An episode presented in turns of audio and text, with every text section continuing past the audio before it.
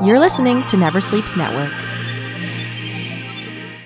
Hey guys, thanks for listening to this episode of Speech Bubble on Never Sleeps Network. I just want to let you know that our sponsor, Hairy Tarantula, is looking for people who do comics in Canada for signings, events, and Q&As. So if you do a comic, they want to hear from you. They're located at 6979 Yonge Street, and you can give them a call at 647 430 1263.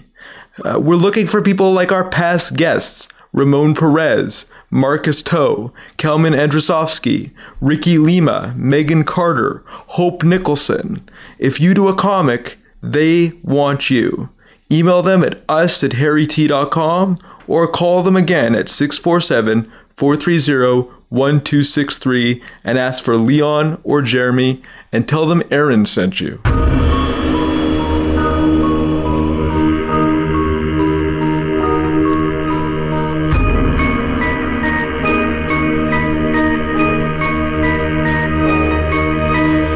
You're listening to Speech Bubble, the podcast that goes one on one with Toronto's comic book luminaries, with your host, Aaron Broverman. Hello, fanboys and fangirls. Welcome to another episode of Speech Bubble. I am your host, Aaron Broverman, and with me today is Keith Bradshaw. Keith is a illustrator. He's been doing it for about 20 years. He does a comic called Saltwater, which is about a modern Mars colony, but they've been cut off from the Earth since like the 1960s. He also does uh, Plebeius Dreams. Uh, Plebeius Dreams is basically about like a sinister video game system, right? Kind of, yeah. Yeah, yeah, kind. It's sort of like a crazy, like small town horror type of comic. He's also an illustrator of children's books, the Up in the Sky series with his mother Amy. Uh, I'm sure that's a really unique working relationship, so we'll definitely talk Yep. about that.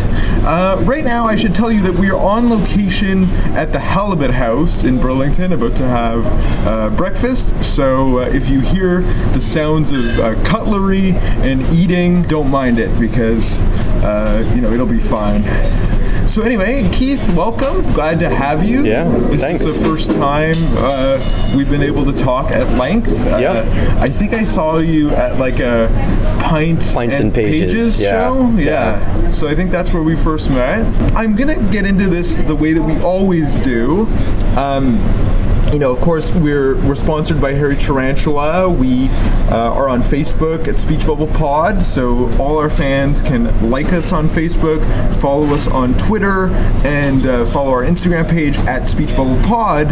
But for you, my first question is, where did you grow up, and how did you first uh, get into comics as a fan? Well, I just wanted, before I get into that, I just want to say your introduction on me was awesome. Thank you. Like, uh, you actually uh, got everything spot on there, and uh, I actually have a lot to talk about in regards to the three uh, properties you mentioned. Nice. Uh, I do have some news on those. But to get to your uh, initial question here, I, I grew up in the States. Um, I mean, I am Canadian, but I, I grew up mainly in the States and uh, New Jersey, to be specific, uh, when I was a kid. Where were you initially born? Montreal, Canada. Montreal. Okay. Yeah. I've been drawing. I when, when people ask me like, where did you start drawing or how long you've been drawing, my answer to that is basically that I think all kids kind of draw, and uh, at some point they get distracted by other things like sports or friends or what what have you. Girls. I, yeah, girls. Not to say I, that, that I wasn't distracted by girls, but uh, I I just didn't stop drawing. Like I pretty much um, didn't do any sports or anything like that. So I've just never stopped. And even though I, I technically have, as you said in the introduction, have been a graphic artist for over 20 years, I actually had uh, a break when I was 13 because my parents owned an advertising agency. And uh, they were uh, in, in, the mid 80s or early 80s to mid 80s. They had uh, cable was kind of spreading throughout the United States, and you had like the TV Guide type magazines popping up. And my parents actually created one of the first magazines for for the Jersey Shore, like a precursor to TV Guide. Yeah, pretty much regional, like a regional. like a regional. Yeah, and so they they required advertising in there, uh, and I learned about graphic design from that because the agency was located in the lower part of our house. Oh, okay. So I would, you know, walk downstairs and they would, I would be in the office and, you know, I'd see this is old school graphic design. This is w- where they'd actually have typesetters and, you know, the uh, rubylith and, you know, cutting of, of uh, the actual articles into the, to the paper and then taking pictures of that uh, with a photostat machine and all that kind of. So I remember the chemical smell, and I remember uh, the very basic uh, graphic design elements that were required, and I think that kind of sparked an interest for me, at least in regards to uh, graphic design, because of that. And when I was 13 year, years old, my parents uh, let me actually draw a cover to one of their uh, one of the monthly issues. So that was my actual first professional work. Uh, I mean, it wasn't really professional looking, but that was the, the quote unquote uh, first time I actually had a professional gig. So since it was a regional TV guide, did they have to like like was the programming part of it done uh, away from the office? Like, did they have to sort of uh, outsource that, or did they do that as well, where they would like create the listings and things like that as well? The listings, I believe, were given to them by the, the local TV, you know, stations. Yeah, I mean, they they more or less uh, collated, I guess, all that kind of uh, thing where they would have. Um, it was actually more than a TV guide though, because they, they had local news stories. Uh, people would contribute, uh, you know, uh, poems or, or uh, art or, or, things of that nature. So it was definitely, thank you, um, more than than what would be, or I guess a TV guide does have that kind of thing yeah, as well. Do any celebrity interviews? Maybe local celebrities. Nobody, Crazy Eddie. I don't know if uh, actually I don't think they he did they did, but Crazy Eddie is the only person I can think of locally. Right. That was a celebrity. Um, right. That's cool. What was the cover that you did? I feel like it was like a Hulk-like character reclining in a lazy chair on the beach. Um, I don't know why I chose the Hulk. I don't know why. I mean, the beach being the Jersey Shore. I guess that was the reasoning behind that. I think I've looked back at the drawing and cringed. I mean, it's just. I honestly don't even remember drawing it, so I, I don't know. I can't say that uh, at that point I didn't use skills that I learned, but I can't remember really too much that went into it other than I just I've seen the picture. Do you remember uh, what the accompanying article was for that cover story? Like what the headline was or anything like that? I don't. That, that's I honestly I my the part of parts of my childhood are kind of blurs. I remember things food related very well. I can tell you Hence like why we're at a diner yeah right exactly. I'll remember this really well.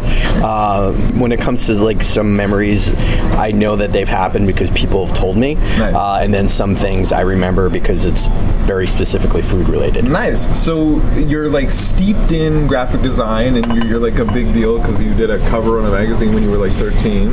So how did you marry that love of graphic design that your sort of parents uh, fomented in you uh, with like comics? How did you discover comic books? Yeah, I've talked about this before, and I think I, I'm again I'm not 100% sure what came first. I had a cousin who he was older than me by three years, and he had a comic book collection. And I do remember going when when I would visit um, my cousins in New York. Uh, I would go through the collection but then locally as well, you'd have like the 7-Eleven that have the spin racks, and comic books would be on those.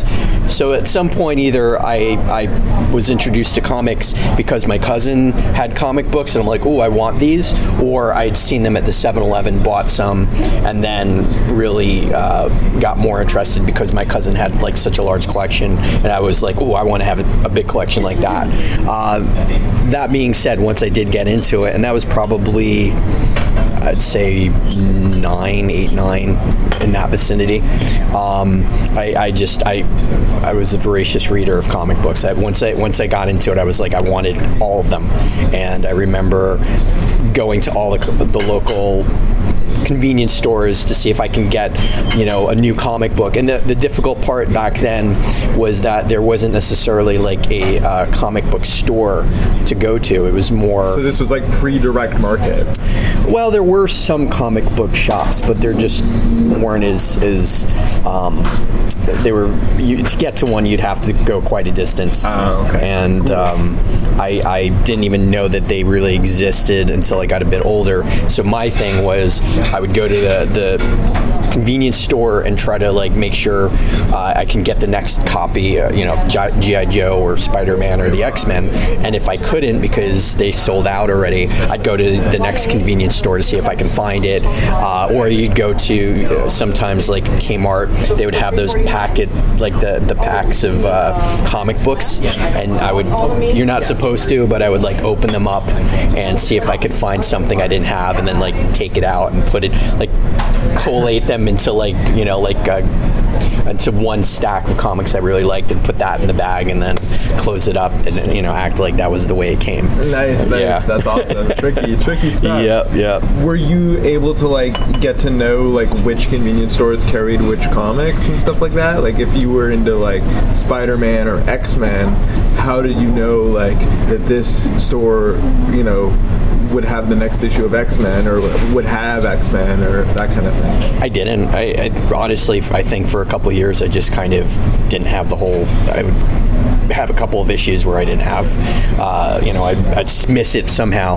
Um, but because of that, you know, desire to kind of have a complete collection, I started looking elsewhere outside of convenience stores, and uh, some somebody down the street actually had like runs of comics that they were selling for like nothing, and I remember buying a whole like uh, X Men, I don't know, like 100 to something, 120 or something like that, and and that way I was able to actually fill in long runs um, and get some of these back issues. And at some point, I must have discovered that I could actually find these back issues at like local conventions or uh, comic book shops. Nice. Yeah, yeah, for sure. So, what runs were you collecting? What heroes were you into, and why?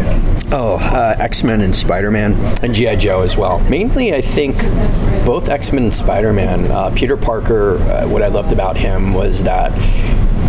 despite all of the things that were going wrong in his personal life as Spider-Man, uh, he would always do the right thing, uh, even if it, it, meant that Peter Parker would get punished for it.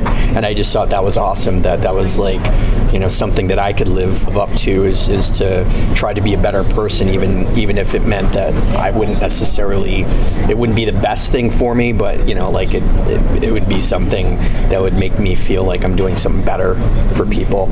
Um, and X Men, I think they had a similar flavor as well, where where is diversity and uh, the underdog winning, and I always felt like know I was like the short, fat kid that uh, I mean I had friends and but as I said earlier, like I would just draw all the time, so I I was definitely not like um, definitely not popular. Yeah. So um, I think that um, being a little bit shy, a little bit um, uh, not seen around because I wasn't in sports and stuff like that. I always felt a little bit like the outcast. So X Men kind of made me feel like I belonged. Yeah, you didn't go to parties or anything or that kind of thing. Me? Well, I mean, All right. thank you. Awesome. Awesome. Yeah. Hope you're hungry. How you I have doing? some Tabasco or whatever. you Yeah, I have Frank's or Sriracha. Uh, Frank's is good. Yeah, Frank's.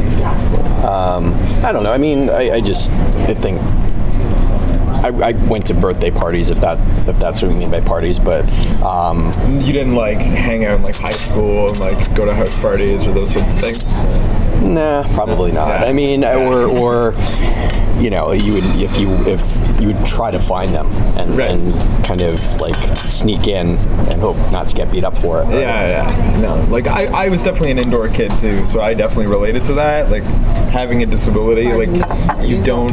I mean, we had adapted sports, and you had your like weekly like physiotherapy appointments and stuff, but like mostly.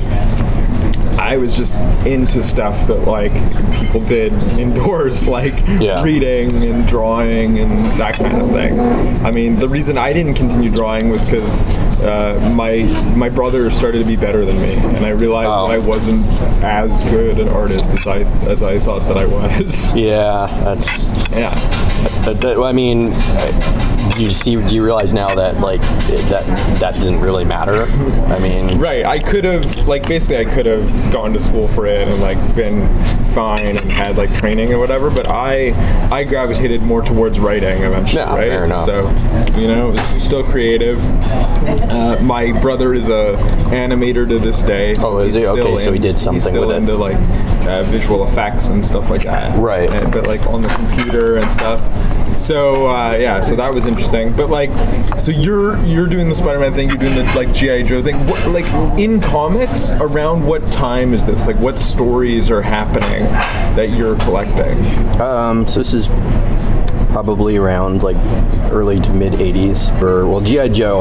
One of the reasons why I was into GI Joe is because it was one of the first times that you'd actually have a cartoon connected with all this merchandise like the Right. figures and, and comic books. So you know the cartoon came out in the, like 84 somewhere around there. And I think um, you know, I was I fell in love with that, and I was like, well, I've got to get everything related to GI Joe. So I bought all the figures, and then by extension, I bought the comic books. I think I was probably more enamored with the figures than the comics, only for the fact that I was actually able to like create the worlds uh, with the figures, uh, and and by extension, I would actually draw my own figures, cut them out, and then you know add them to my collection. So yeah, like I did that with a lot of.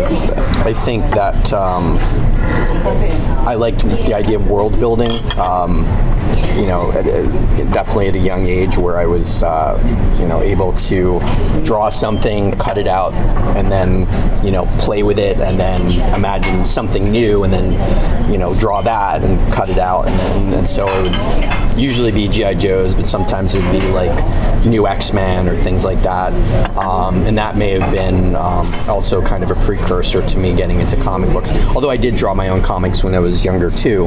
Um, but uh, to get back to your question, I remember I think this was pre Mutant Massacre, so I think I got into like uh, when for the X Men, it was when Rachel uh, from who became Phoenix for a bit, like uh, the- Rachel Summers. Yeah, Rachel Summers. Yeah. Yeah, like uh, I think that was around uh, John Romita Jr. jumping on for the first time. So that may have been the, like the late 260s, 70s, somewhere around there. And I also, as I said, uh, I got that long run of X Men from that guy down the street. So um, I'm not sure if I. I know I was reading the earlier issues uh, prior to starting to collect uh, the newer ones um, on, a, on a monthly basis. Right. But I do remember it was somewhere around 180s, 180, uh, 190s, somewhere around there is I think when I started actually getting my own. Um, and then Spider-Man, I think wasn't too far. Uh, it may have been right before Todd McFarlane took over. So I do have like issue number 300, uh, which is, is one of the more popular, you know, issues of, Yeah. of McFarlane. Uh, first appearance of Venom, right? Mm-hmm. Yeah, I have that too. I bought it way later. Yeah. but uh, like very recently actually. Uh, but um, yeah, that's definitely a classic issue for sure. Um, yeah, and at the time, like in the I think like mid to late '80s was when McFarlane was doing uh, Spider-Man, right? Yeah. the whole Torment storyline and stuff. So I got, I think I'd gotten into Spider-Man a bit before that, but I don't remember specifically the issue. Yeah. So, what do you like about comics as as a medium? What do you like about like the idea of like the marriage of um, you know words and pictures and stuff like that? Well, as I said before, I like the idea of world building and storytelling. Um, and I think when I when I was a kid, I created my own comic books. But I think what was more interesting to me was almost like uh, when I could live it. So creating my own characters, cutting them out, and, and like playing with them. Um, that really excited me. That like creating storylines, these epic storylines of, you know, I mean, this is this is a six, seven, eight year old kids, you know, uh, fantasy of, of armies fighting each other, and Right. you know, one side winning and the other side, you know, retreating and then coming back, and and worlds that were created uh, that didn't exist in, in, in real time using your backyard or your basement and you know like the the uh, carpet this is in the 80s so the carpet covered poles would be like you know weird kinds of uh, aspects to this world you created and uh, I don't know I just using whatever was around me. Um, and I think that uh, that really kept my imagination uh, going much longer than it would have. Um, if, if I again I wasn't I, I, I wasn't distracted by like sports and things like that. So um, if, if uh, I, my imagination for this kind of stuff just kept on getting stronger and stronger. And I think at some point I decided uh, you know what I love comic books I think that I should probably consider drawing them Yeah, right? for a living. Yeah. well, I don't know about for a living, but just to do more of them, to, Right. to create create them. So you're in high school, whatever. Where did you go to school? What did you do for after high school for like uh, graduation and career and stuff? Well, it's, I, I, I kind of lost a little bit of interest in, in comic books, I think, in high school. You know, girls, right? Um, and, and becoming, having like uh, friends that, you know, you'd want to hang out with all the time. Although we, we did draw together, come up with like D&D characters and things like that. Um, so like you might have gotten out of comics, but you never got out of drawing. Right, exactly, exactly. I, or I, maybe the better way to put it is I kind of felt at some point that comics was like a, a guilty pleasure. I was a bit old, too old to be reading them, especially if I wanted a girlfriend, right? That kind of thing. Yeah, yeah, yeah. Uh, this is a time when comics wasn't quite considered as popular as it is today. So I did um, hide it a little bit more, I think, once I became a teen. Um, but that's also when I discovered comic book conventions as well. So um, it was kind of a, while I didn't in high school, as you mentioned to your, you know, you had a, a brother that drew really well. There was this kid, Tom Madigan, that was like just amazing, and I'd watch him draw, and like, I can't draw like that. Why do I even want to consider drawing that kind of um, idea? So I, I may have gotten a bit dis- um, discouraged in high school as well. Um, and lost a little bit of the, the focus to do comics or even imagine that I would be an artist as a living. But you were still going to conventions and things, right? Yeah, I started. I was going to like uh, New York Comic Con, or I would go to. I, I'm almost positive it must be the, the store that Kevin Smith ran when he was uh, living in Red Bank.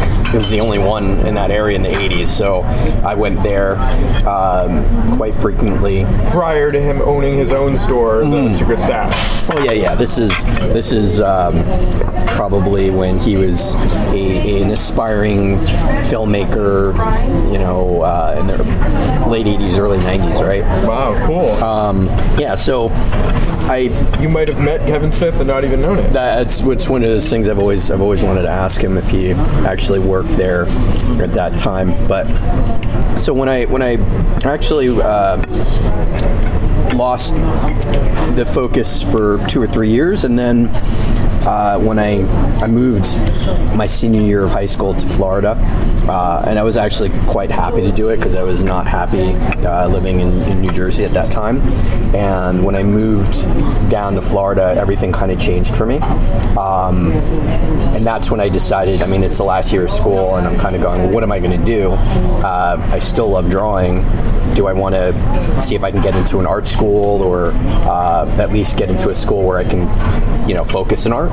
And that's what I ended up doing. So I wish I had been a little bit more on the ball um, earlier, but uh, my last year of school, I was pretty much putting together a portfolio and getting myself prepared for, uh, you know, what I would do after uh, school ended. Right. And you said that everything changed for you. What changed? Like, what did you not like about living in New Jersey? And Like, what changed that final year of high school? A couple different things. I think part part of it was um, I, I you know it was going through puberty. I actually lost some of the the baby fat. I was exercising a bit more. Um, my friends, Everything okay? yeah, Yeah. I'm good. Uh, the friends that I was with were huge into to weightlifting, so I, I- by extension, I was I was working out a lot more. Nice. So you Um, really yoked back then. Oh, I mean, I was. they- These guys were like six foot something, and they were like completely like the one guy now. If you were to look at him, he's this guy John. He's like a bodybuilder professionally now. Like the, you know, like uh, we all were huge into that kind of thing. So It was like Gym Tan Laundry at the, at the time, right? What's that? It was like Jersey Shore, like Gym Tan Laundry. I know, like I mean, there was definitely that kind of uh, 24-hour gyms where you know the guys in there, all they did was pump iron. You know. Yeah. Um, but uh, yeah, so I mean, there was that aspect, and then moving down um, to a place where nobody knew me. Um, really, you, can be who you, whoever you wanted to be, and I decided to embrace my artistic side a little bit more, and not, you know, I, I was fine letting people know I loved comic books. And, and I was into art and stuff, and, and I think um, that embracing of, of who I really was, and as well as feeling better about myself, um, really helped. Um, I, I, I just became popular. It was, it was weird. It just I, people knew who I was, and I had no clue. At first, I thought it was a joke that they were like, "Hey, Keith, how you doing?" I'm like, "Are they going to do something to me?" Yeah. You know. And then and then no, they just they just I was a new kid. I was I was cool, and so the last year of high school was awesome. It was it was uh, so I was able to kind of be who I wanted to be, and um, that that reignited my my passion for getting into at least illustration. So where did you end up? Where did you move on to? Uh, I went to um, a school called Florida Atlantic University. And Doing art? Um, well, yeah, initially. So I, I, I didn't directly go into what I wanted to, to do, which was illustration. I still had a bit of a hang up that getting into comic books or being an illustrator wasn't as practical as, as I thought. You know, I didn't think I'd be able to get jobs doing it. And, and because I'd had that experience as a graphic design, uh, graphic designer, or at least understanding what graphic design was because of my, my parents' ad, ad agency, um, I decided to do um, fine arts uh, at this school and then have a, uh, it was basically a focus in graphic design. So that way I'd have, I'd be able to get some jobs um, either in school or right outside of school because at that time, graphic design was like booming. People were, it, it, it was very easy to get jobs doing that. So um, actually with, within a year or two of being in, uh, at FAU, I actually got a, my first pro gig, consistent pro gig, uh, working at a uh, company that that uh, did animation for um, software companies, Oh, and cool. I did. I didn't do the animation per se, but I, I cleaned up some of the frames, Nice. and that's why I learned Photoshop. Uh, there wasn't a lot of work for me to do. They, they just needed somebody to kind of do cleanup at, at times. So a lot of a lot of times I was just like reading Photoshop books and, and learning the program so that I was you know ready. And uh, it was kind of cool to to get paid to do that. And I actually I absolutely fell in love with with Photoshop at that time, and um, I haven't stopped using it since. So, so you're doing that and stuff. How did you start in the indie comic scene? Like, what, where, how did you decide I want to make my own comics? I want to do my own stuff. Like, when did that come into play? years later. it's uh, I still had aspirations to get into to become a Marvel comic book artist. Yeah. I wasn't really reading DC comics until I actually hadn't started reading DC uh, until maybe the late '90s. Um, but I was always fantasized about being a Marvel comic book artist. I even did the. Um, I think uh, it was a Joe Kubert school uh, had uh, a, a, uh correspondence class where you can pay to, to get his books and um, contact him for like assignments and stuff, even if you didn't go to. So in New Jersey, Joe Kubert school Yeah. uh, wasn't that far uh, from where I used to live. That's how I knew about it. But when I moved to Florida, I was like, well, I didn't take the opportunity to try to get into the school then, but now I'm, I'm definitely interested in doing comic book work. So maybe I should do this correspondence class. Did you do it? Yeah, I mean, I didn't, I didn't, I really, I, I, I still, for for a long time, kind of had my foot, one foot in, one foot out.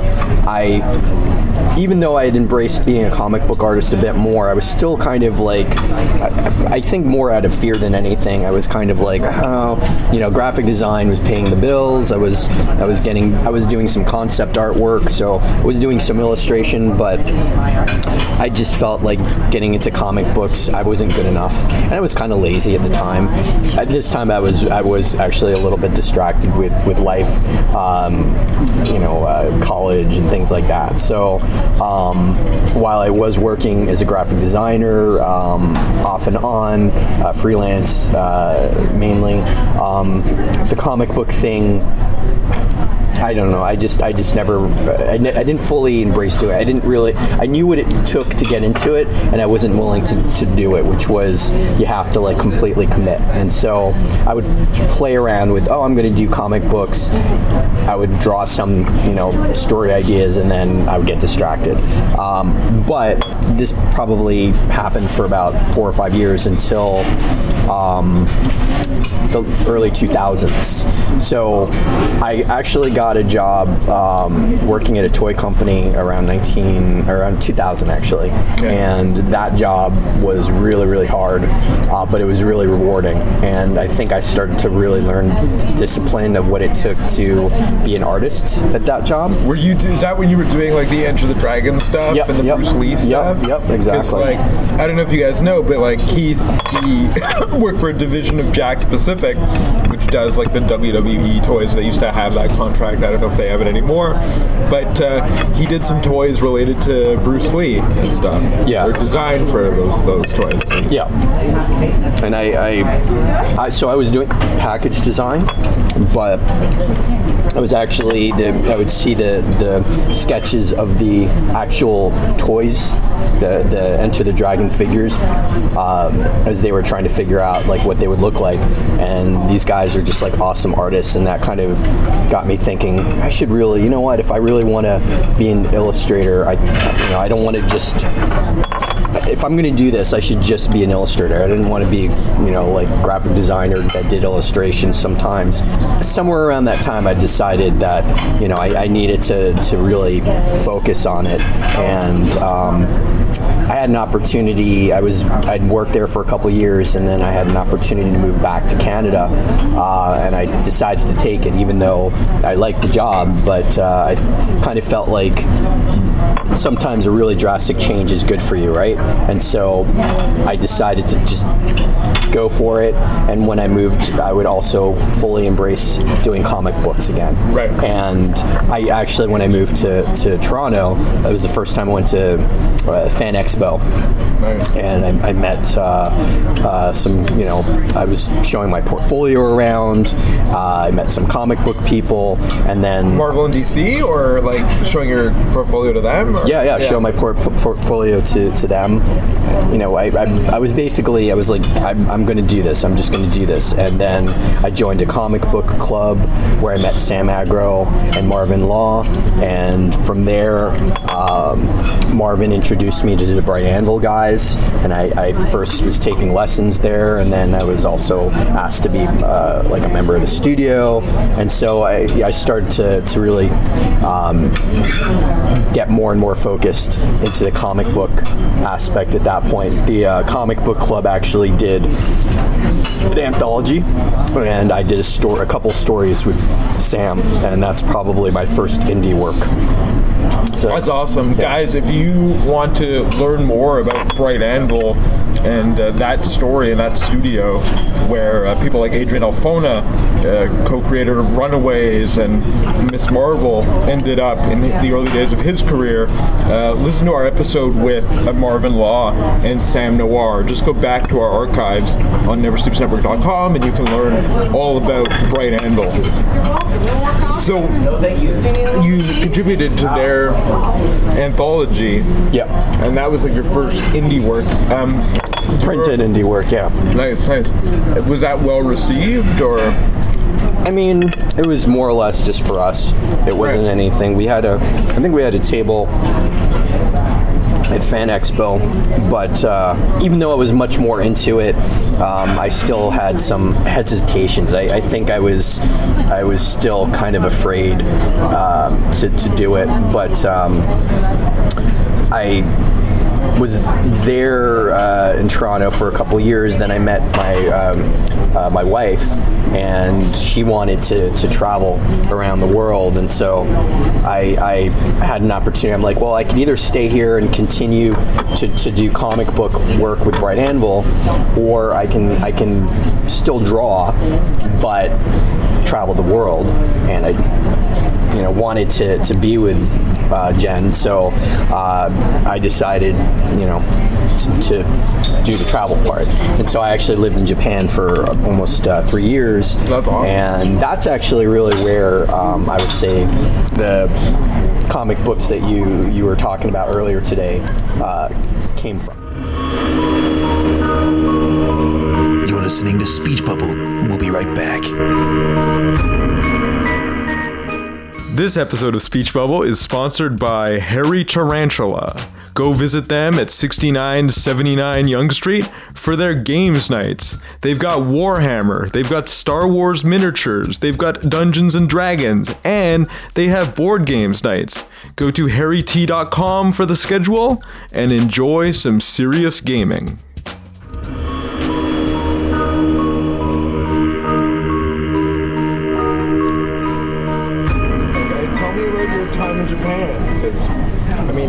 Kind of is a weird intersection because I'm looking to go to Japan at some point Oh, okay. too. So, for the first time, uh, I'm a little bit apprehensive about it in terms of like the language and that sort of stuff. But I really like, you know, m- like manga and getting into that kind of stuff, the, like the weird subcultures of Japan, and I like the food there and stuff. Yeah. So, uh, tell me about your time in Japan and how your comic work that you do now uh, first came to you then. Well, I, I because I had given up the opportunity. Bright Anvil was going to take like um, a bunch of us uh, guys that were at the studio, and they were going to do like a, a graphic novel. Right. And I was really torn. Should I stay and work on it? And yet this opportunity, potentially, I think they were going to present it at like San Diego Comic Con. And if I remember correctly, what Marvin told me was like Bright Anvil, like some of the guys had gotten work off of Bright Anvil, like Yeah. Adrian and I think Valentine De Landro was there for a bit and stuff. Mike Del Mundo was there.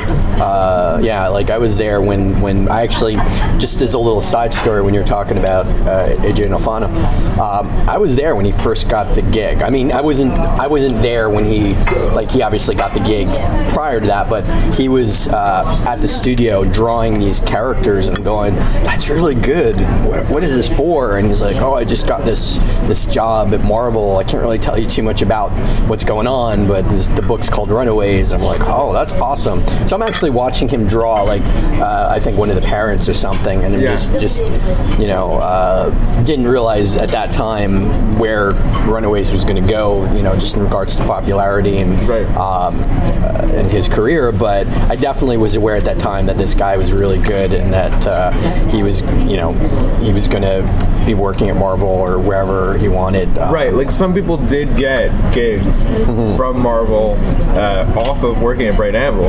Yeah. You weren't one of those guys, or were you close to being one of those No, guys? no, I was not. I was my work wasn't at that level, but I and I don't know if that was even my thought process. It was more that they were going to get the guys that were in the studio, like Mike Del Mundo and me, uh, Marvin, and they were going to put a graphic novel together. And I just thought that would be a great opportunity for me to potentially meet people in the industry. And all- I don't know. I, Yeah. It was. I just felt like it would be a good opportunity. But then going to Japan came around, and I was just so I was kind of torn about it. But I ultimately I decided I'm like, well, you know what this I, I, I'm a firm believer that that experience in life will will help feed your your passions and um, make make you a better person at the end of the day. And so I, I as tough a decision as it was, I was like, you know what, I'm going to do this Japan thing.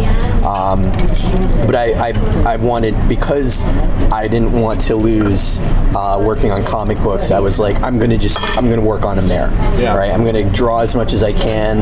I'm going to work on comics, um, my my own things, and, um, and and just make a go of it while I was in Japan. And maybe you could like hook up with like a manga studio or something, or something like that too. I don't know if I thought that. I just really manga's not. I don't really draw in that style, so I didn't even think think along Right. those lines. But no, I just thought that like I I was like, well, I can do this anywhere. Like I could be a comic book artist anywhere in the world. It didn't require me to to have to be in a studio with other artists.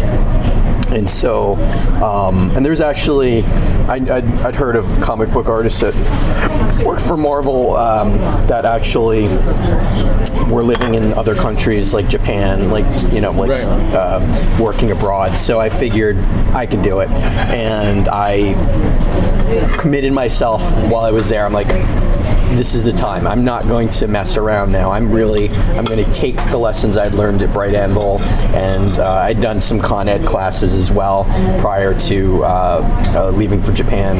And I was like, I'm going to just really try to get as good as I could, and, and I was going to see if I can get into comic books uh, while I was there. And so um, I actually, Bob McLeod has um, uh, another correspondence class, and I applied to that and, and got in. And so he critiqued my work, and that was invaluable. And uh, while I was, um, I, I worked for a uh, English language conversation company called Nova. It was it was a multimedia class uh, that these students would take, which meant that I didn't actually uh, work in a school. I worked uh, video to video conferencing from an office, so I could I could teach. Uh, any age uh, from any location within Japan. Um, and that the other benefit to that was they could only see me from the from the chest up. So from the chest down, I was drawing the whole time. I was drawing their faces, or I would just you know zone out a little bit. So I wasn't the best teacher, but I it was it was one of those things where it was conversation really, um, and so it was I was people saw me drawing all the time, and I really wasn't in, in any kind of I didn't want to be distracted. So I, I told my wife I'm like I'm going to be totally antisocial, just so you know. It's not that I'm I'm, I'm being rude to people. On um, I'm just wanting to draw. Like I just want to be left alone to draw, and she knew that. So she kind of took the the mantle of being social for the both of us. Uh, but I would really just draw whenever I could, and and draw with the intention of doing comic books. And that's when I met Mitch Cook. So he's he's the writer on uh, Saltwater. Okay. Um, but we had another idea uh, initially. Met him in Japan. I met him in Japan. okay. So how did that work out? so initially, again, as I said, I was trying to I was trying to focus on, on just doing my stuff, and this guy Mitch, who was a friendly guy, but he kept on bugging me. Like he'd, he'd go look over my shoulder, go, oh, "You're pretty good there. Like, uh, what, you know, what what are, you- are you into comic books?" I'm like, "Yeah, yeah, but leave me alone." Right? And then he would he would come back later and go, "Yeah, I, I'm into comics too." I'm like, "Okay, that's great, but I'm, I'm really just focusing on what I'm doing." Where here." did you meet him? He worked at the at the uh, Nova as well. okay. Yeah. So he kept on bugging me, and essentially, So eventually, was like in the office. yeah, well, he was he was a fellow teacher, uh, but we had like a, a break room where everybody kind of congregated between lessons. Right. Where oftentimes lessons would be canceled, so you would have like stretches of time where all you would do is be in this break room, and people would be talking and, and, and socializing, and I'd be drawing. Right. Right. And I think that um, you know, again, uh, people would want to know what I was doing, and I'd kind of like brush him off. I didn't want to have a conversation, but Mitch kept on coming back, and finally he's like, "Hey, I have an idea for a comic. Do you want to draw it with me?" And I'm like, "Oh God, you're not going to leave me alone, are you?" And uh, I'm like, "Okay, fine. Pitch me your, your idea." And he did, and I'm like, "Oh, that's actually pretty good." What was the pitch? So this is kind of prior to like when uh, the vampire thing was like really popular. Uh, so you had like the Twilight and all that stuff was became like a huge hit. This is prior to that. So we were like, oh, let's do like a vampire uh, and his time through like uh, you know he's like this really old vampire and essentially uh, we're we're witnessing him in one particular time in his life and it was in um, the old west uh, and it was going to be called the badge and uh, we just thought it'd be great to be able to take you know um, a mix of the west with you know this uh, immortal guy who doesn't necessarily kill uh, good you know good people. He kills bad anyway we had this big epic idea for him because we are like oh we can then show him later on in, in life and, and during Vietnam and blah blah blah. And then we're like oh but where did he come from? Was he the first vampire so then we had this guy called the savior who who um, you know we were like let's do a prequel. So we had like this big epic thing and we were actually doing we were drawing i was drawing pages uh, sequentials not knowing what i was really doing um, but it was a lot of fun and it, it I really, I guess what what I got from that period was uh, I was doing comic books uh, again, um, and I was really uh, I was learning how to, to work with a, a writer, um, and um, I also realized at that time like I was not very good at it at all Uh, because I, as I said, I had done the Bob McLeod correspondence, and he's he's a good teacher, but he's very he's he's constructively critical, and he's like, okay, you need to work on this, this, this, and this. So it was all these things. I was like, okay, I'm just not good enough at this. Like I really need to do something, get myself to a level where I, I feel competent in what I'm doing. So what'd you do? So the last year of living in Japan, I think I had started talking to my wife about what life was going to be like when we got back home, and um, I was thinking maybe I should go back to school. I'd always wanted to go to a school for illustration, and I never quite did that. I just, as I had said, I went to FAU, and they weren't really an art school. They were more of just like a, a community, not a community college, but they were more focused on like ocean engineering, and so the whole art program was okay, but it wasn't. I never felt like I was being challenged at that school, um, and I really, really wanted. I had little tastes of it when I moved to Toronto, where I joined the Bright Anvil Studio, and I did some like Con Ed classes, but I wasn't really. I wanted the full experience. So the, that last year, I was looking into schools I can go to back in Toronto, and I started putting a portfolio together and submitted to a school called Max the Mutt and got in. I know Max Yeah. quite well. Yeah. Oh, did you go or? No, no. Um, there was a moment where uh, I met with uh, the head people there to maybe sponsor this podcast. Okay. So I, I got the tour, I got the studio tour and stuff, and you know we've had uh, Megan Carter on, Yep. and she teaches there. So so I, I'm f- familiar with Max the Mutt. I see them at conventions all the time and stuff. So you got in. How was that? Actually, Megan was in my class. Okay. Um, it was it was really. I felt like a, a kid again. Honestly, I felt like, you know, like even though I was probably one of the oldest students there, I was just like, this is what I've always wanted to do. And, um, you know, I mean, I was already kind of in that mindset because in Japan, as I said, I was drawing all the time. This was even more intense. So, you know, it, it was that the first year is all about basics, and I got everything out of it that I really, really wanted to get. Um, life drawing and perspective and all that kind of stuff.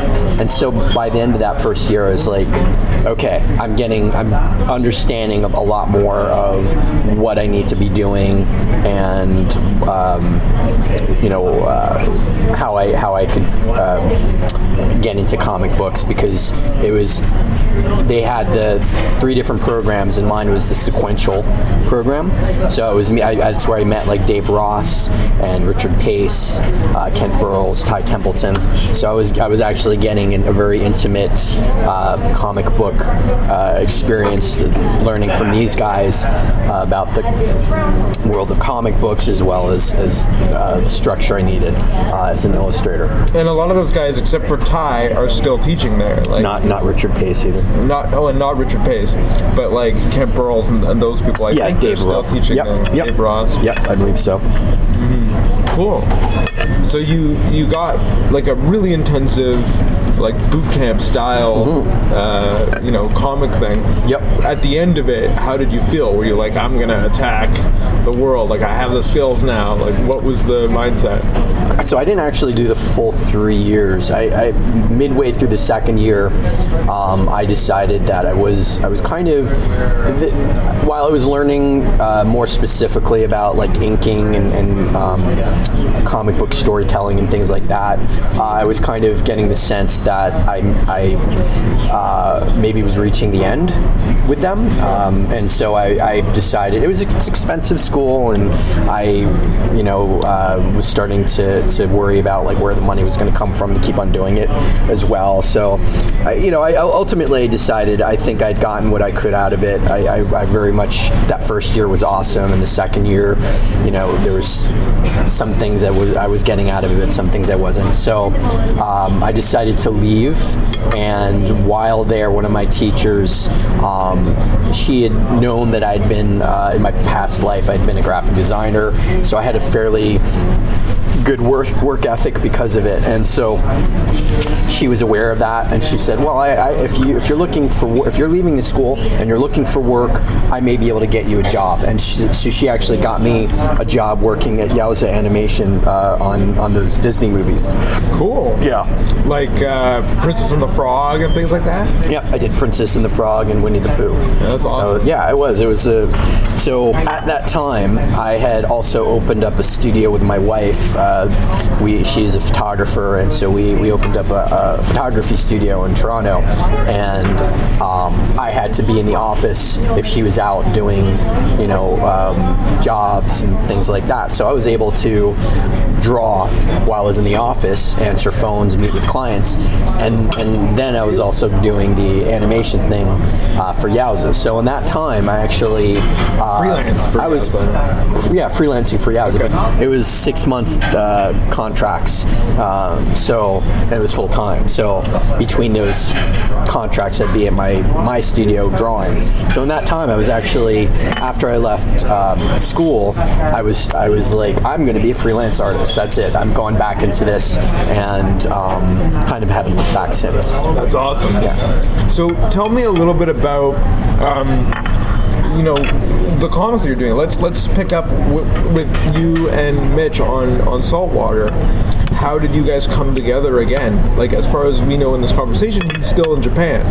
No, he had uh, he left after a year. So I was there a bit longer than him. Um,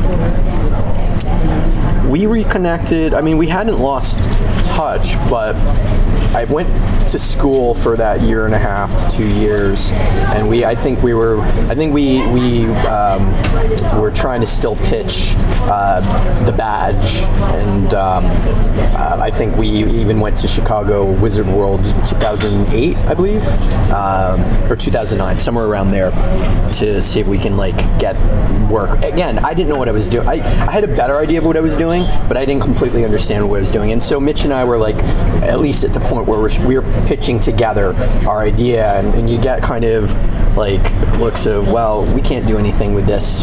Do it on your own, that kind of thing. Right. And I think that's kind of where we're like, okay, we're, why aren't we doing this on our own? Why aren't we just doing our? Why don't we just do this? And that's where I, I think at that point where I started shifting from trying to break into Marvel and DC because it, honestly, it's still I'm, I, I was, you know, the criticism that we were getting, while helpful, was you guys, this is indie stuff. Marvel is really more mainstream. Your style doesn't quite fit with the, the mainstream, and so I think we both not wanting to get discouraged from doing it realized, well, maybe the better thing to do is just do this on our own, and then maybe down the line we'll break in you know, because of the comics we create. Right. And so I think around 2010, we, we took a whack at uh, the, the comic book that was prior to Saltwater, which was called, called Concrete Martians. Okay. So around 2010, we decided to drop uh, the badge. We ju- It was just too big. It was too big an idea. Uh, We wanted something a little bit more intimate.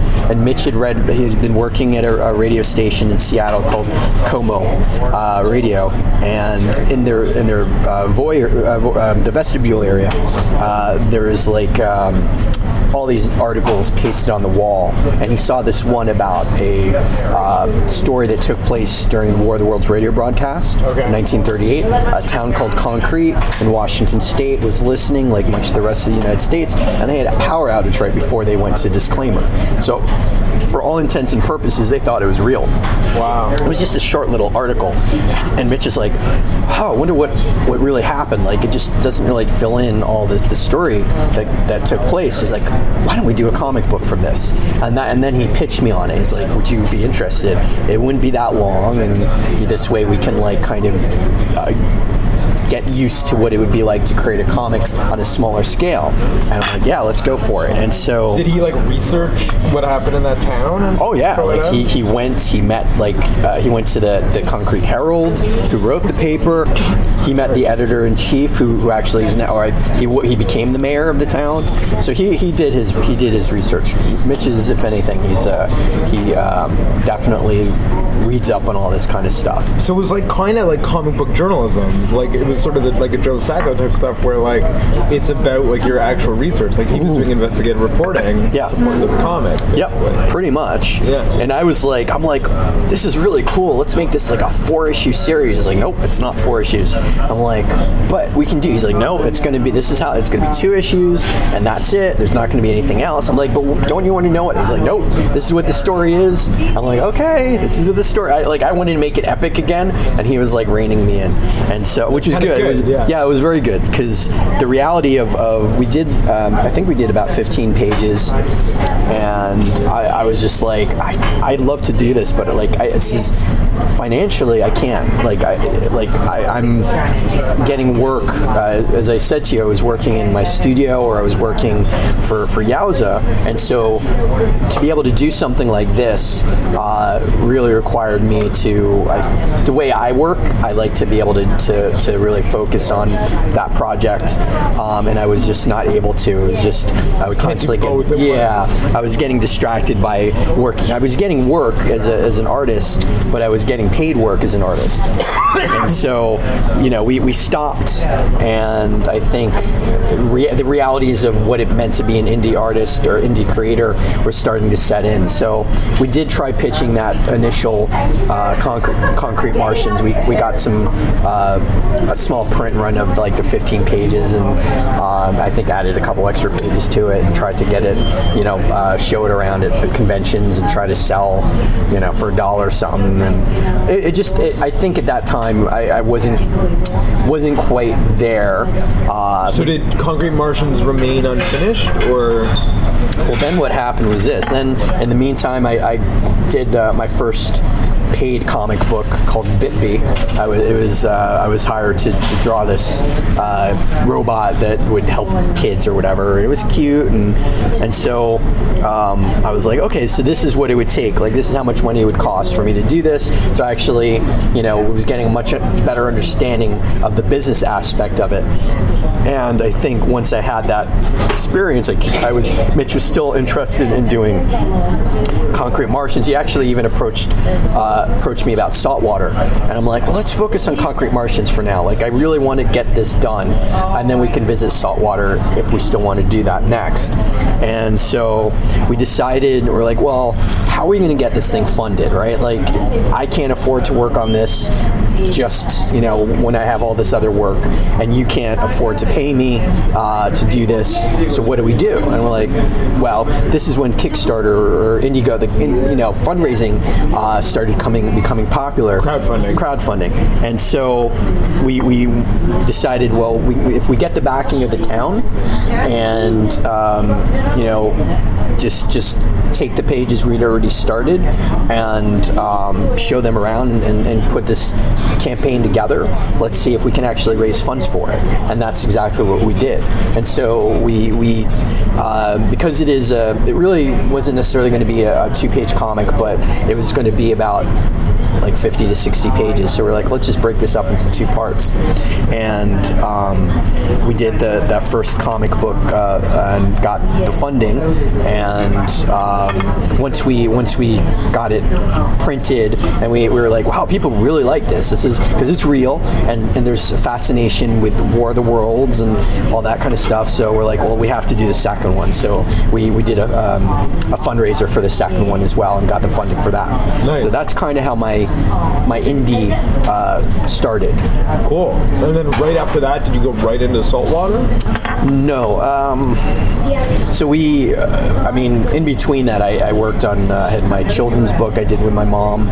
Um, I did a, a, a series uh, called The Arcane Awakening uh, uh, for Mess Bucket Comics. Um, so I, I kind of did a, some other things as well, I, and I was doing other uh, art jobs as well. So um, I think we took, after Concrete Martians, we may have taken a bit of a break, um, but we did start going to conventions together. We went to Emerald City and we um, introduced uh, both issues there. And, you know, actually, I don't think we took that much of a break between Concrete Martians Part 2 and Saltwater, but um, uh, we we had to figure out well how are we going to keep on doing this, and so we, we actually got private funding for issue one of Saltwater. Nice. Yeah, That's awesome. Just somebody who really liked the idea and wanted to back it, basically. pretty much. I mean, yeah, I mean it was it was I, I um, had a connection, and that person really believed in what I was doing and wanted to help. So. Um, you know, I mean, I, I'm not going into specifics Yeah, of it, of but for the most part, uh, that's pretty much what happened. Nice. Yeah. So, so saltwater. What I know about it is it's, it's like a modern day Mars colony story, but they've been cut off from Earth Yep. since the '60s. So all the technology and everything like that is stuck in the '60s kind of thing. Like that's the era. Yeah, exactly. So it's that idea of uh, what would a colony look like uh, if, if we had the technology created in, in the 40s and 50s. And actually, uh, because of what we did with Concrete Martians, where we had this idea of like people thinking Martians were really attacking, we uh, were like, what would happen if, if the you know world actually did something because of that? And so I think my thinking was like, yeah, salt saltwater then is kind of loosely based off of the idea of concrete Martians, and that the, the all the um, governments of the world, you know, uh, get into space race uh, much earlier than they actually did. They all- all worked together to do it, and they actually got a colony on Mars in the 50s. And so it's these people that that you know, what would that look like? uh, at that time in the 50s, and then they get cut off from the earth in the 60s and keep on, they, they survive, and they just have to recycle what they have. So, because this, the story takes place now, I had to evolve what I thought the their, their uniforms would look like and, and what the recycled uh, technology would look like. So it's even like if you look at the first 10 pages where you see it's almost like a infomercial of like go to go to Mars, that kind of thing. And that's the, the uniforms they're wearing and what uh, the interiors that they, they um, are in are the original what the original colony looked like, and then the the current it, when it jumps ahead uh, to modern times, you can see things are a little bit more beaten up and their uniforms are a little bit different, but they still stylistically look like you know they wouldn't know what people's how people's hairstyles would change, Right. They had no reference for it, So they were like creating new things, or the stuff that they have is kind of old. Like it's, it's Yeah. old technology in modern in modern times. pretty much and, and and so you know you have to take a bit of a, a leap there when it when it comes to like you know um, obviously uh, these are very smart people that were able to kind of invent from what they already had right they had to be very inventive um, but we purposely didn't want to make it look like post-apocalyptic Right. because we wanted to give it that cla that almost like the Forgotten Planet type look, but uh, Forbidden Planet, Forbidden Planet like look. But um, at the same time, it is post-apocalyptic in a way. So, but you, you'll have to read, you know, like if you read the story, you'll find out like what happened to Earth and what that looks like. They're trying to figure it out. Like that. Like if you if you read it and stuff, like it's like their old technology married with like the current time and that sort of thing, right? Yeah. Okay. Yeah. Cool. Awesome. So then, so then you're doing that. You're doing salt water and that sort of thing. And then you said that like around like the gap between concrete Martians to salt water you're working with your mom and stuff. What was that like? Like that's sort of unique. Like I've never thought of working on a project with my mom. Uh, she she had just retired. Um, she's always been a writer. She did poetry, and I always thought her poems were very visually in- interesting. And so I'd always had the idea that I would maybe do some illustrations uh, of her poems. Right. Um, and so when she retired, I, I kind of I just didn't want her to, to like sit and watch TV all the time. I mean, she's she's proactive, but I just had the feeling like she would she, she didn't really I didn't know if she would I wanted her to, to, to write. I thought that that uh, was something that she should have always done but she'd always kind of put that on the side. And so I thought well what can we do that would kind of help her get into that? And, um, and I thought well children's books would be um, a kind of natural way to, to uh, marry the, the what we you know like to, to do what I like to do and then to kind of uh, take her poems and, and turn it into a story. So these were these were poems that she already had. No, no. This Oh. is this was uh, we we we thought about that, um, but ultimately she didn't want to do something that limited me. I think she wanted to uh, do something where I can use my imagination.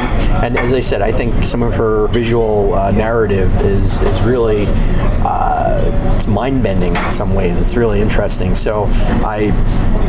I was really we, we decided to, to kind of uh, take the best of both worlds, which was create something completely new, uh, so she could she could really um, use her imagination, and then I can really use my imagination. Right. And that's how uh, the Up in the Sky series came about. That's awesome. So what is it about basically? Uh, it's about these kids that live on a planet named Up in the Sky, and each book they learn a new lesson. It's not heavy-handed. Uh, well, we try not to be heavy-handed in the, in the, the moral of it, but um, it's there's definitely something they learn from from what they go through. And um, we've done three books, and we just uh, we're planning a fourth one right now. And these are independently published as well. Yep, they're they're into again same. I think because of uh, Concrete Martians and um, saltwater and, and things like that, I started understanding the indie business quite well. I understood the printing aspect of it. I understood, uh, you know, like the the marketing of it. Uh, you know. I, I knew I could sell the books at conventions, Right. And uh, I did. We weren't familiar with the the children's book market so much. I was more familiar with the comic book market. So in the comic book world, you can create something with a team, and you know, oftentimes publishers will go, "Great, we, we want to pick it up," and either they'll they'll uh, help you with the publishing or what have you. But in the children's book market, they don't want you with a team. They want to either have the illustrator to match up with their writer or the writer to match up with an illustrator. And so we we didn't really know what we were doing when we just decided to do like the first book. We're like, we'll use the book as a portfolio to get into publishers, and we learned that that was probably not the best way to go about it. But um, we also learned that we could sell the book on our own, and I think we decided after the first book we weren't really getting uh, we were getting interest from publishers, but it was kind of like things the, the publishers that we were meeting uh, we, we were able to do what they were offering. So it was like well why, why would we lose profit if, if we can do the same thing uh, it was the, it's the bigger publishers that we'd be interested in but they don't want to necessarily have like a, a team Right. um, and so that was our conundrum uh, so we just said you know what let's just keep on self-publishing and um, we enjoyed the process um, and we, we do pretty well with it So how was it working with your mom? You obviously have a pretty good relationship. Did she Yeah. always want to do books?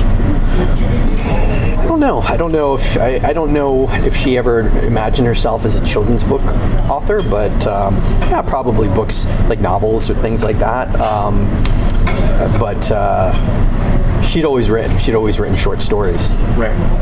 Pretty good. It's awesome to have such a creative family. I mean, writers, photographers. I mean, it's like a whole family business, you know? Well, yeah. I mean, actually, it is. Uh, my wife and I still own our, our studio that we uh, it's, it's been running now for 10 years and you know she's she's uh, more busy than she's ever been uh, and uh, same with myself so you know uh, I think that uh, you know we, we're, we're we've kept at it that Right. if, if there's anything I can tell people to you know who are, who are trying to get into any creative field is you just have to keep at it Right. What about uh, Polybius Dream? What was that? How did that happen? Uh, so Ben Grisanti is the creator, the writer. Uh, I met him uh, a few years ago uh, via the convention circuit. Uh, he had actually met him when he was doing insurance with Mike Alvarez, and I thought you know they had a nice setup. Uh, you know they seemed to kind of be similar to what I was working on, and so uh, Insurance being a story. He Insurance was a, sorry. Insurance Yeah. is their comic book. Yeah. Okay. Uh, I mean, Ben's done some other things too, but that was what I had seen him and, and Mike uh, mainly uh, doing, and so. You know, I just I would talk to him at shows, and uh, you know, we would buy each other's stuff. And over a year ago, Ben um, put out a uh, um, something on Facebook saying he was looking for comic book artists for all different projects he was working on, and I had, I think I'd finished up maybe first issue of Saltwater, and I, I, I basically had a, I had time in my schedule Right. to work on a new project, and so I'm like, oh, this is fortuitous, and he, the, the project he was pitching uh, was something that I was like, oh, this sounds pretty cool, uh, but then he's like, oh, I think I have something else that you'd be better for. I'm like, okay, and and so he, it's Polybius Dreams, and it was, I, I, I mean, uh, really, I think he, he he got me right away. I think he understood where my strengths were, which was character development and. Um, you know, uh, creating creating a really realistic kind of world, and so uh, Dreams has definitely been it's been a great uh, series to work on, and it's it's it's four parts. We I, initially he wanted to do it as a full graphic novel, but the realities of, of the publishing world, uh, as I had mentioned earlier, you kind of have to break these things up. So we've broken it up into four parts. We just got uh, funding for uh, part two, um, and uh, I don't. I'm, I'm, I'll be working on that uh, actually starting within the week or so. Uh, I've already started working on part two, but I'll be working on that um, much more focused uh, next uh, week. And was I right in my introduction? Was it is it basically like this like weird horror video game situation? Like what what what is uh, Polybius Dream? It's it, it no you, you did I mean it, the, the focus I, I kind of see the um, uh, the video game is almost like a MacGuffin it's it, it helps drive the story. It's really about these uh, these kids uh, Mike Pat and Paul and and how their innocence kind of gets corrupted and we actually see this happen in a, in real time almost. And so um, Um, I'm, I, it, to me, uh, it's really, uh, you know, it takes place in a small town in the mid 80s in upstate New York. So there's some familiarity for me because I grew up in, in New Jersey around that time. Um, so I know these kinds of kids. I know this kind of town, and uh, I like. I, I think because I'm witnessing these characters changing. uh, That's the exciting part for me, is because I'm I'm actually uh, learning how these characters uh, uh, what they're going through as I'm drawing it. Um, but it is a horror story. It's a slow burn horror story, psychological horror story about these kids losing their innocence. Uh, and the video game is, is really what uh, starts corrupting the town. Right, like the arcade game starts like invading their dreams, right? Yeah, like Nightmare yeah. on Elm Street. Yeah, exactly. Yeah. Okay. And and inside the video game, there's like evil stuff or something like that. Well, we, we don't know exactly what, what it is, but Okay. it's it's it's definitely changing. Anybody who plays the video game definitely gets corrupted by it. So it's Um, sort of like this is really cool because it's sort of what's really popular now. Like you got your Stranger Things, you got your Yeah. It, which is sort of taking place around that time. Those sorts of kids, that sort of town, the whole loss of innocence thing. Yep. Plus you got aspects of like things like The Ring, where if you watch Yep. a video, it like corrupts you and that sort of thing. So like you're hitting on like the pop culture zeitgeist at this time Yeah. by accident, right? And I think that's how it, should happen. Yeah, Ben had actually written this story, I think, years prior, and so it, it it's one of those things where it, you, you're making the comparison to Stranger Things, but we had actually started working on this before Stranger Things came out. Right, and Stranger know? Things itself is its own take Yeah. on 80s movies, Stephen Yeah. King, Wes Craven, Yeah. the sorts of things that Goonies and all that could stuff, yeah. f- it comes from, right? Like it's that's obviously an inspiration. Wes Craven Yes. with the Nightmare on Elm Street, Stephen King with the small town Loss of Innocence. I mean, it was a book Yeah. before it was a movie. Yeah. So you know, you can definitely take uh, your inspiration from the same source material as Stranger Things does, for sure. Yeah, yeah. I mean, Ben, Ben, he's an auteur of, of like horror movies and things like that, indie movies. So he, he Videodrome, Videodrome is uh, a huge inspiration. Um, uh, there's a, some, there's a bunch of other things that he he's uh, definitely inspired him to do this story. Um, but uh, yeah, I mean, we it's it's it's kind of scratches an itch I have. Um, you know, when if you compare like uh, that with Saltwater, with Up in the Sky, that they're all very different, tonally tonally different. So Right, but there's like still like a on- retro time period through line with that. Like you have like the '60s with the Yeah. saltwater, and you have the '80s with Yeah. Polybius Dreams. It's interesting. I, I do like I do like things where I get to do research. Yeah. Um, I'm actually I'm doing something else uh, with uh, Conor McCreery um, of Kill Shakespeare fame uh, that takes place in the 70s in, in Miami. So you know I mean right I- around like the drug. Yeah, uh, exactly. The, the beginning of the cocaine. Yeah, Scarface and all Yeah. that kind of stuff. Yeah, exactly. So there is something I do like that that uh, aspect to creating a world is if I can like research that. Right. Awesome. That's so awesome. Cool. So you mentioned off the top that you had news about this sort of stuff. Are you still working on Saltwater while you're working on Polybius Dreams? Like, what's what are the latest updates? Okay, so um, right now I'm uh, we just got funding for Polybius Dreams. Uh, I'll be working on that one for the next month or so. I just found out we got funding for Saltwater issue number three, so that's going to go ahead uh, probably sometime early next year. Once I wrap up Polybius Dreams, I'll probably start working on Saltwater, and then I just found out uh, I'm probably going to start working on the fourth children's book on a planet named Up in the Sky, or the Up in the Sky series, and that'll be uh, most likely mid next year. awesome. Um, I'm also so while I'm working on Polybius Dreams, I also have a couple other projects. I'm working on another story for Toronto Comics Anthology. Um, Who are you paired with? Peter, oh, I'm going to butcher his last name.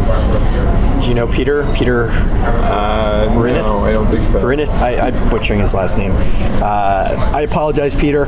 Um, but it, uh, he, he worked on, I think he worked on like Strange, Stranger Love or Hogtown Horror, one of those anthology Oh, books. cool, yeah. Um, and uh, yeah, so he has a story uh, that I loved. It's very comedic, um, and so we're, we're doing that. Um, and then um, I have uh, a comic book I work on with uh, a 13 year old called Weapon Warriors.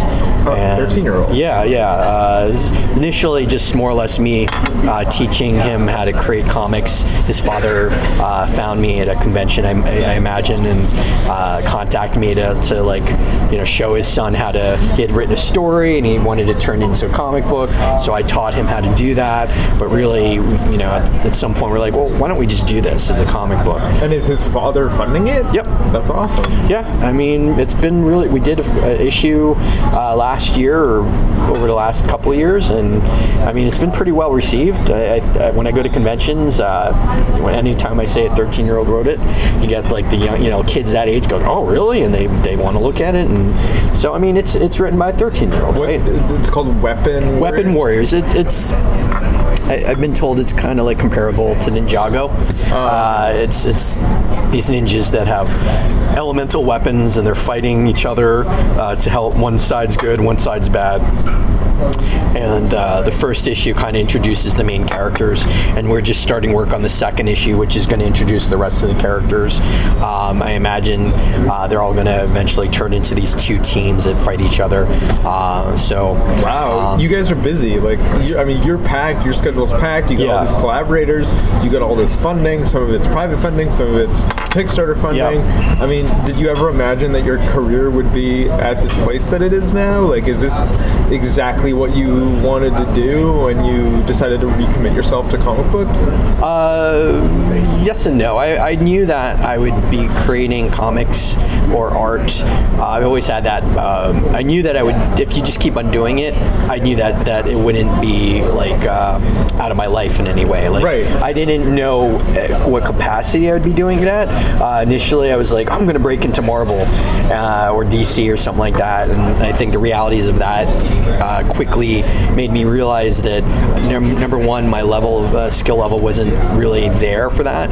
And even if it was, it wasn't really what they're looking for. Like the style. yeah, yeah, exactly. I, I have more of a like an old school style or uh, more of a cartoony style sometimes. So I don't know. I mean, I, I guess I, I at some point I just realized that the other thing too is when I would draw like sample pages uh, of these other characters. Uh, but my the one critique I got back was like, well, uh, you know, like I, I'm looking at some stuff that you drew from your imagination, and I'm looking at stuff of characters that you know exist, and I kind of like the stuff that you drew from your imagination better. Right. Right. And I'm going, okay, so maybe there's something to that, and that that slowly made me realize that when you're passionate about something, that passion shows through, and so I decided just to really focus on things that I I was more passionate about. I guess when I say passionate, I meant I just had more freedom.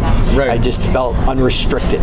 Yeah, and I mean, working for Marvel and DC isn't all it's cracked up to be anyway, because so many of those creators want to create their own piece themselves. Yeah. Right? Like they want Yeah. their own series. They're doing their own stuff for Image and stuff like that. So, I mean, for sure, like having your own stuff means you own it.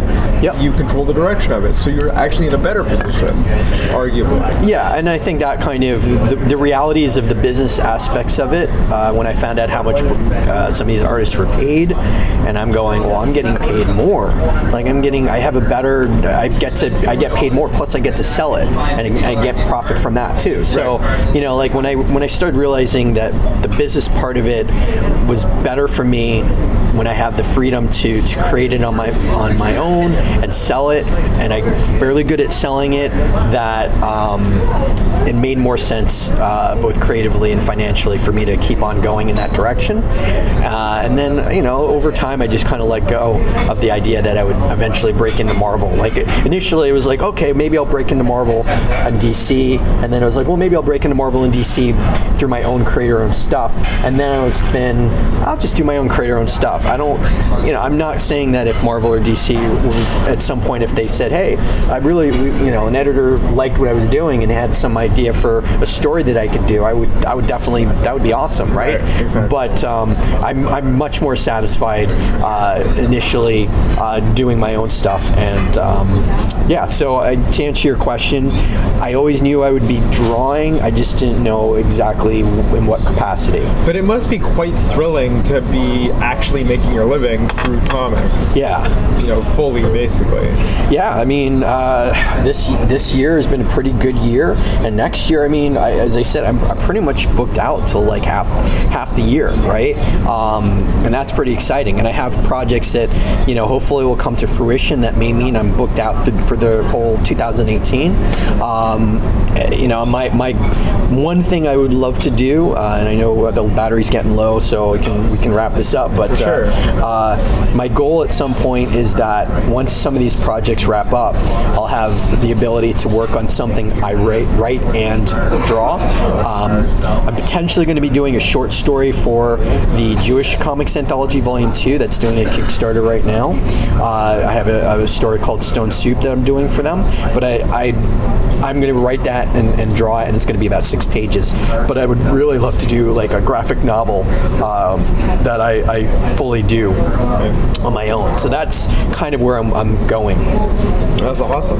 Yeah. That's so cool. So, how can people follow you, uh, follow your career? What's your handles on social media? Where can people go to find more about uh, Keith Grachow? Okay, so I, I have a website, kgrachow.com. So it's K G R A C H O W.com, or you can just Google my name, Keith Grachow, and I'm sure it'll come up. Um, I mainly uh, use Facebook though. Honestly, I like I like I, it's- I seem to, to do really well with Facebook. So you can just Keith Grachow. Just find me on Facebook and, and follow me or friend me or whatever. I mainly use that for my art. Uh, I don't really put a huge amount of personal stuff on it, so it's it's either going to be art related or beer related. um, and and the same thing with Instagram. I, I like using Instagram, so that's uh, Keith Grachow. Uh, And you're well. into craft beer. Yeah, I love craft beer. Uh, actually, just one of the things, one of my bucket list, uh, uh, just uh, one of the things on my bucket list just got crossed off, which is working for uh, a craft beer, uh, craft brewery, doing a label for one of their cans. My girlfriend, that's her dream. Yeah. She wants to do a label for Yeah. can. So if you have a connection and you're looking for things, that would be like an amazing. Oh, Collective Arts, for her, Collective Arts uh, Brewery in Hamilton. Uh, they they take artists all the time. Yeah, yeah, for sure. So she should look into that. Yeah, totally. Awesome. Well, thank you, man. This has been Oh yeah, amazing. appreciate it. and uh, we'll take some photos and uh, hang out for a bit more. But uh, this has been a great breakfast, and uh, we'll see you next time on Speech Bubble.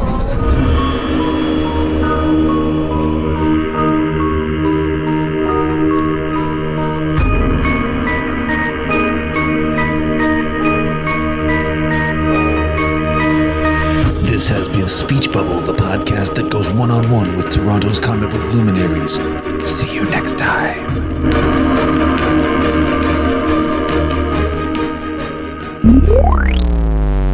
Never Sleeps Network. This has been a Never Sleeps Network production, executive produced by Alex Ross. For more information and content, visit neversleepsnetwork.com. This episode of Speech Bubble is sponsored by Hairy Tarantula at 6979 Yonge Street. They sell comics and games to bright and imaginative people like you. So go there for your comics fix and go there for their games nights that happen all week. Check hairyt.com for the schedule and tell them Aaron sent you.